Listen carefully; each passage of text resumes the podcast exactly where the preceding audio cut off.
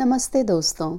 कहानी रेडियो की तरफ़ से आप सभी को नव वर्ष की शुभकामनाएँ। वर्ष 2022 की हमारी पहली कहानी का शीर्षक है, नई भोर, जिसे लिखा है भावना सक्सेना जी ने। भावना जी दिल्ली एनसीआर में रहती हैं और भारत सरकार के राजभाषा विभाग में कार्यरत हैं। भावना जी की कहानियाँ और कविताएँ पत्र पत्रिकाओं में प्रकाशित होती रहती हैं। उनकी लिखी हुई एक पुस्तक, सूरी नाम में हिंदुस्तानी दिल्ली विश्वविद्यालय के पाठ्यक्रम में भी शामिल है। तो चलिए शुरू करते हैं कहानी।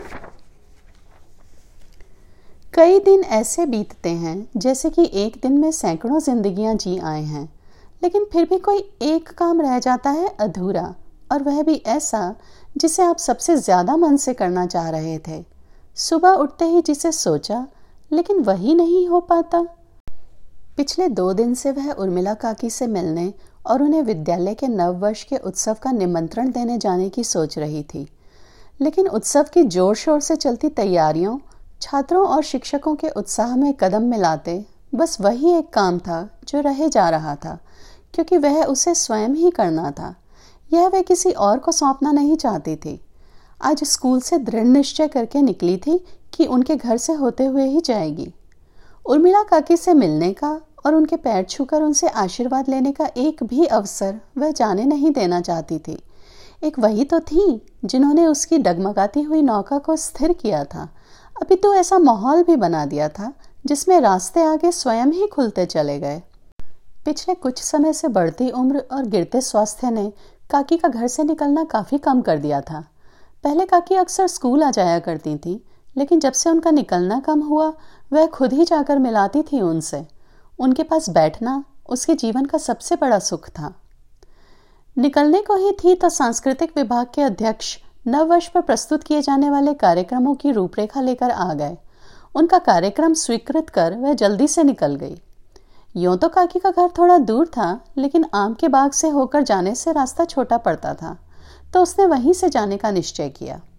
शांत कच्चे रास्ते पर चलते उसका मन बरसों पहले के रास्ते पर जा पहुँचा उस रास्ते पर जिससे होकर वह इस गाँव में आई थी। वह मुख्य राजमार्ग से उतरती एक कच्ची सड़क थी, जिस पर चलकर कोई 20 किलोमीटर के बाद उस गाँव की हद शुरू होती थी और लगभग 15 किलोमीटर फैले सुंदर लहलहाते खेतों के बाद आता था यह गाँव। साफ़ सुथरा छोटी छोटी गलियाँ, गलियों पर खुलते सुघड़ता से लिपे चबूतरे, जिन पर बाँध की खाट पड़ी होती थी। गाँव के बड़े बुज़ुर्गों का विश्राम व मनोरंजन स्थल जहाँ वह सिर्फ़ विश्राम ही नहीं करते, घर की चौकसी में भी सजग रहते। हुक्का गुड़गुड़ाते बुज़ुर्ग। दोपहर के भोजन के बाद आलस से सिंझे, ऊंघते बुज़ुर्ग। अपनी बूढ़ी को आवाज़ लगाते बुज़ुर्ग। अरे, फलाने की अम्मा, लोटा भरवाए दीजो पानी का। और हबड़ तबड़ आती एक बुज़ुर्ग महिला पानी का लोटा बदल जाती। गाँव की इन सभी बुज़ुर्ग महिलाओं में ज़िंदगी बीत जाने पर भी अपने पति का भय कम नहीं हुआ था। यही बुज़ुर्ग शाम को चौपाल पर जा बैठते और दुनिया की खबरें सरपंच जी के बिना बिजली के रेडियो पर सुनते। बिजली उस गाँव में तब तक आई ही नहीं थी। न खंबे थे, न सिर पर लटकती तारें और न टेलीविज़न की चिल्लपों। सुबह होती पक्षियों के कलरव से, घी निकालने के लिए दही पिलौने की आवाज़ों से मंद मंद गुनगुनाए जा रहे भजनों से और कुछ घंटों बाद गाँव के बीचों बीच स्थित पाठशाला में रटाए जा रहे पहाड़ों की आवाज़ से, दो एकम दो दो दुनी चार, दो तिया छ दो चक्के आठ बीच बीच में गाय रंभा जाती। कभी कौआ किसी मुंडेर पर बैठकर शोर मचाता तो घर के लोग इंतज़ार में लग जाते पाहुन के आने की। हाँ पाहुन वहाँ चिट्ठी तार से खबर देकर नहीं, बस यूँ ही आ जाते थे। वो सरपंच की बहू बनकर उस गाँव में गई थी। पढ़ी लिखी, संस्कृत में एमए और बीएड उसका जन्म कस्बे में हुआ था, वही पली बड़ी थी वो। गाँव की ज़िंदगी, गाय गोरू, चूल्हे की आदत नहीं थी उसे। उसके घर में सब कमरों के पक्के फर्श थे, लाल सीमेंट वाले, जिसके बीच में सफ़ेद संगमरमर में बनी आकृतियाँ उसे बहुत पसंद थीं। उसे कच्चे घर आँगन को गोबर से लीपने का अनुभव नहीं हुआ था। लाल फर्श पर पोछा लगाती थी तो कैसा सर्रे से फिसल जाता था। पिता का बनाया घर था, वहाँ सब उसकी मर्ज़ी से होता था। परिवार की सबसे छोटी और लाडली जो थी वो। पिता के गुजरने के बाद से माँ का और घर का ख्याल वही रखती थी। बड़े भैया तो बस साल में एक बार दशहरे दिवाली पर और छोटे भैया महीने पंद्रह दिन में एक बार आते थे। उसके लिए रिश्ता छोटे भैया ने ही ढूंढा था। और बड़े भैया ने उस पर मोहर लगा दी थी। लड़का पढ़ा लिखा, शहर में सरकारी बैंक में नौकर था।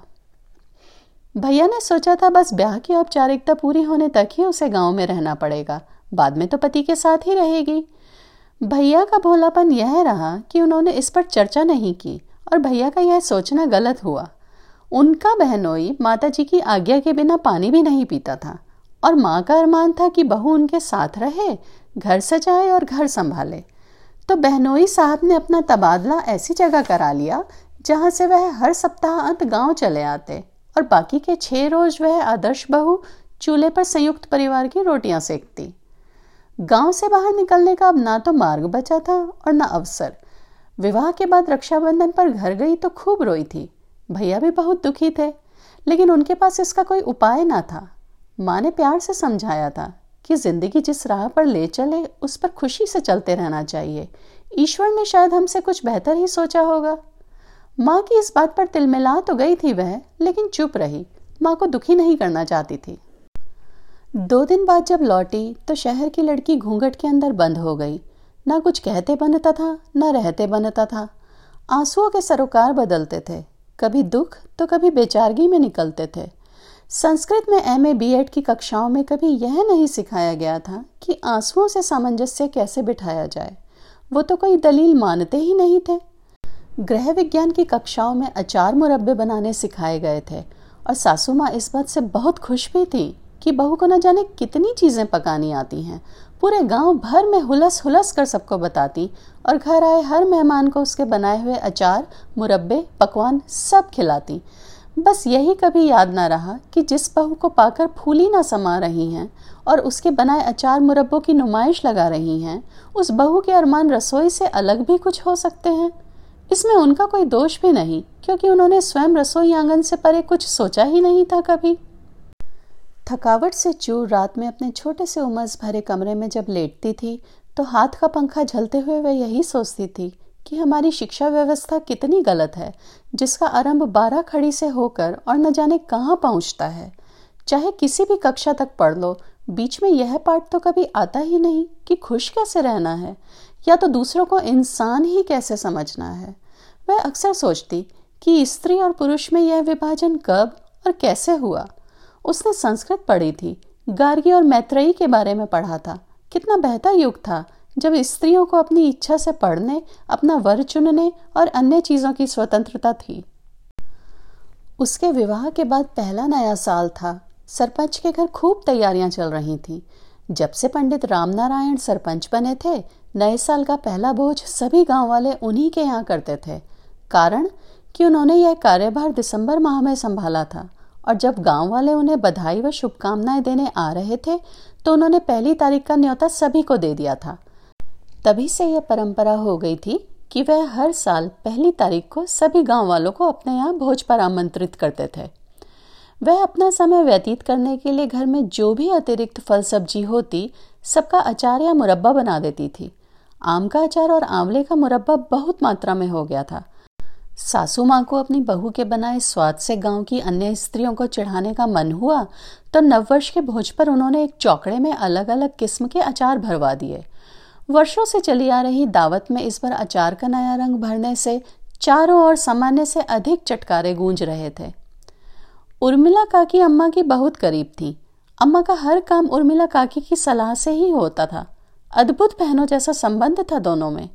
संभवतः इसीलिए कि जब अम्मा ब्याह कर गाँव में आई थी तो उर्मिला काकी ने उनका स्वागत एक बड़ी बहन के जैसे ही किया था। उसकी नज़रों के सामने आज भी वह दिन घूम जाता है, जब नववर्ष भोज के अगले दिन उर्मिला काकी दोपहर बाद आई थी। सदा की तरह अम्मा ने उसे आवाज़ लगाकर चाय बनाने को कहा था और फिर बुलाकर आवाज़ देते हुए कहा, बहू, जो पिछले हफ़्ते करौलियाँ और आलू के पापड़ बनाए थे, जरा वह भी तल के ले आना। उर्मिला काकी को चखाओ, कैसी बनी है? उर्मिला काकी शायद बहुत दिनों से उसका दिनों दिन बुझता चेहरा देखती जा रही थी। अनुभवी आँखें बिना कुछ कहे सुने ही समझ गई थी। अम्मा से कह उठी थी, सावित्री, तुम्हारी बहू के हाथ में बहुत हुनर है। जो चीज़ बनाती है, उसमें स्वाद भर देती है। कल का ही देखो, कितना चटकारे ले रहे थे लोग। मनो अचार ना हो, अमृत हो। भोज में नई जान डाल दी। अरे, मुझे तो हँसी आ रही थी उस घासी हलवाई का चेहरा देखकर। सारी सब्जियों पर भारी पड़ गया बहू का अचार। सुनकर वह मन ही मन खुश हुई थी। उसके आगे क्या होने वाला है? उसकी वह सपने में भी कल्पना नहीं कर सकती थी। चाय लेकर वह वापस आई तो अम्मा ने उसे पास ही बैठने को कहा। वह पीड़ा लाकर वहीं चारपाई के पैताने की ओर बैठ गई। अम्मा का स्वर उभरा था। बहू, तुम्हारे हाथ के स्वाद की सबने बड़ी तारीफ़ की कल। हमारा मस्तक भी गर्व से ऊँचा हो गया। उर्मिला जीजी का आग्रह है कि इस बार उनके यहाँ भी तुम ही अचार डलवा दो। उर्मिला काकी ने साथ में जोड़ा था। बताओ बहू हाँ कहो तो कल सामान मंगाकर रख लूँ। अपने घर के काम निपटा के हमारे घर निकल आना अपनी अम्मा जी के साथ।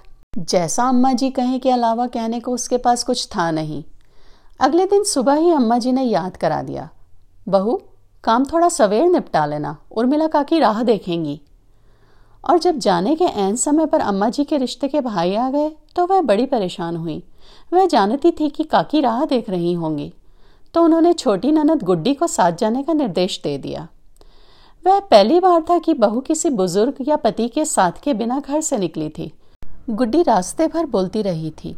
काकी के घर पहुंचकर भी बोली थी, भाभी, आपको कितना कुछ बनाना आता है? आप हमें भी सिखा दो ना।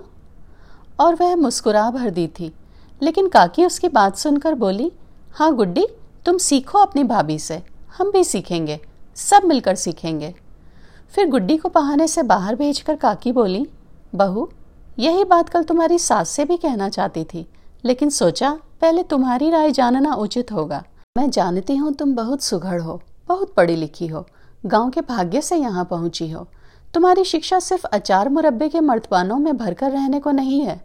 इसीलिए चाहती हूँ तुम यहाँ की लड़कियों को मांझ दो। क्या तुम अपने हुनर को गाँव की लड़कियों और औरतों में बांटना चाहोगी? यह कैसे होगा काकी? वह अवाक सी उन्हें देखती रही थी। अम्मा जी तो कहती हैं कि बहुएँ घर के भीतर ही अच्छी लगती हैं। आज आपके लिहाज से गुड्डी के संग भेज दिया। और बाबूजी से और इनसे कौन बात करेगा? काकी बोली, तुम बस अपनी राय बताओ। क्या तुम अपनी शिक्षा चूल्हे चौके को अर्पित करना चाहती हो या उसका बेहतर प्रयोग करना चाहती हो? उसकी आँखों से अश्रुधार बह निकली थी। वह समझ नहीं पाई क्या उत्तर दे। बस झुककर पैर छू लिए थे और उस दिन से आज तक वे श्रीचरण उसके लिए वंदनीय थे। घर में काकी का रुतबा और रुआब ऐसा था कि खंडजे अपने आप बिछते गए और राहें सुगम होती गईं। अम्मा ने बहू की सुरक्षा काकी के हवाले कर दी थी। वह इसी शर्त पर तैयार हुई कि जो भी काम किया जाएगा काकी की निगरानी में होगा। घर घर में औरतों के बीच होने वाली इन सभी गतिविधियों पर बाबूजी को भी कोई आपत्ति नहीं थी। होली दिवाली आदि पर तो महिलाएँ पड़ोस में इकट्ठी होकर गुजिया, मठरी, नमकीन, सेव यह सभी बनाती ही थीं। गर्मियों के दिनों में भी किसी के अहाते में लगे नीम की ठंडी छाव में हाथ से जवे बटती ही थीं। इन्हीं में से एक मानकर पहले पहल दोपहर को सबके भोजन करने के बाद घर में अचार मुरब्बों की कक्षाएँ आरंभ हुई और फिर ज़्यादा लड़कियाँ आने पर घेर में पाक कला की कक्षाएँ चली थीं। वहाँ जब उसने पाक विधि लिखवाने के लिए लड़कियों से और महिलाओं से कॉपियाँ लाने को कहा तो वह आपस में खुसर पुसर करने लगी। जब उसने कारण जानना चाहा तो पता लगा कि उनमें से अधिकांश निरक्षर हैं। कुछ थोड़ा बहुत पढ़ लेती हैं और कुछ हिसाब लगा लेती हैं। बहुत दुख हुआ उसे यह जानकर कि गाँव की किसी भी लड़की ने पांचवी से आगे पढ़ाई ही नहीं की। लड़कियों का स्कूल था तो अलग से, लेकिन लड़कियाँ ना आने के कारण वह बंद ही रहता था। जब इस बारे में उसने अपने पति सुरेश से बात की तो वह हंसकर बोले, यह शुभ काम भी तुम ही शुरू कर लो। अभी तक अचार वाली मास्टरनी हो, अब पूरी मास्टरनी हो जाओगी। विचार बुरा नहीं था, लेकिन आगे बढ़ने के लिए अब उसे काकी के साथ, बाबूजी के समर्थन और सहयोग की भी आवश्यकता थी। बहुत डरते डरते पहले काकी और फिर अम्मा जी के सामने उसने अपनी बात रखी। फिर काकी और अम्मा जी ने मिलकर बाबूजी से बात की। बाबूजी को मनाना उतना आसान नहीं था, क्योंकि गाँव के सरपंच को सभी की भावनाओं की कद्र करनी थी। गाँव के बहुत से लोग लड़कियों की शिक्षा को स्वच्छंदता और ऐब के साथ जोड़कर देखते थे। उनका मानना था कि लड़की अगर पढ़ी तो हाथ से गई। वह दिन उसे आज भी याद है, जब बाबूजी ने उससे कहा था, देखो बहू, मैं तुम्हारी हर बात का समर्थन सिर्फ़ इसलिए नहीं कर सकता कि तुम मेरे घर की हो। यह मामला पूरे गाँव की बहु बेटियों से जुड़ा है। इसके लिए मुझे गाँव वालों और पंचों की राय जाननी ज़रूरी है। क्या तुम पंचों के सामने अपने विचार रखकर शिक्षा के महत्व को उन्हें समझा सकोगी? दोनों हाथ बांधे, नाक तक घूंघट की आड़ में उसने अपनी सहमति दर्ज की। दो दिन बाद पंचायत लगी थी, जिसमें बाबूजी ने लड़कियों को शिक्षित करने का पक्ष सामने रखा। फिर जब उसकी बारी आई यह बताने की कि लड़कियों को शिक्षित क्यों होना चाहिए, तब उसने यही कहा था कि आज की लड़की कल की माँ है यदि वह स्वयं शिक्षित नहीं होगी तो शिक्षा का महत्व नहीं समझेगी। इसलिए यह आवश्यक है कि सभी लड़कियाँ अपने स्कूल की पढ़ाई पूरी करें। तब काकी और अम्मा जी उसके समर्थन में आई थी और वहाँ से फूटी थी नई किरण। अब अचार मुरब्बे के साथ उसने अक्षर ज्ञान देना भी आरंभ कर दिया था। बाबूजी ने उसके द्वारा जिला मजिस्ट्रेट को लिखे पत्र पर खुशी से हस्ताक्षर किए थे और फिर जाकर मिल भी आए थे। नब्बे के दशक के उन आरंभिक वर्षों में साक्षरता मिशन ज़ोर पर था, इसलिए अनुमति व अनुदान मिलने में अधिक समय नहीं लगा था। यूँ भी कई बार होता है कि सरकार की ओर से सुविधा होती है, लेकिन उसे अंजाम देने वाला कोई नहीं होता। उसकी पहल रंग लाई, बालिका विद्यालय पुनः खोला गया और दायित्व उसे ही सौंप दिया गया। वह मन प्राण से जुट गई थी और उसके दो दशकों के परिश्रम और समर्पण का परिणाम था यह विद्यालय, जो प्राइमरी से बढ़कर आज उच्चतर माध्यमिक स्तर तक पहुँच गया था और पिछले वर्ष ज़िले में सर्वश्रेष्ठ विद्यालय के रूप में सम्मानित किया गया था। वह मन ही मन यह सोचकर मुस्कुराई कि विद्यालय की नींव कैसे नए वर्ष के भोज में खिलाए गए अचार से पड़ी थी। वह नव वर्ष न सिर्फ़ उसके जीवन में, अपितु गाँव की सभी महिलाओं व लड़कियों के जीवन में नव प्रभात बनकर आया था। आओ बहू, मैं कई रोज से सोच रही थी तुम आती ही होंगी। उर्मिला काकी के स्वर से वह अतीत से लौट आई। अंदाज़ा ही नहीं पड़ा वह कब काकी के अहाते तक पहुँच गई थी। काकी बाहर ही चारपाई डालकर धूप में बैठी थी। उसने पाँव छूकर आशीर्वाद लिया और उत्सव का निमंत्रण पत्र काकी को देते हुए कहा कि नए साल के उत्सव में हर वर्ष की भांति आप ही मेरी मुख्य अतिथि होंगी। काकी भी हँसते हुए बोली, मैं फिर पूछूँगी कि बहू कब तक यह अंग्रेज़ों वाला नया साल मनाती रहोगी तुम?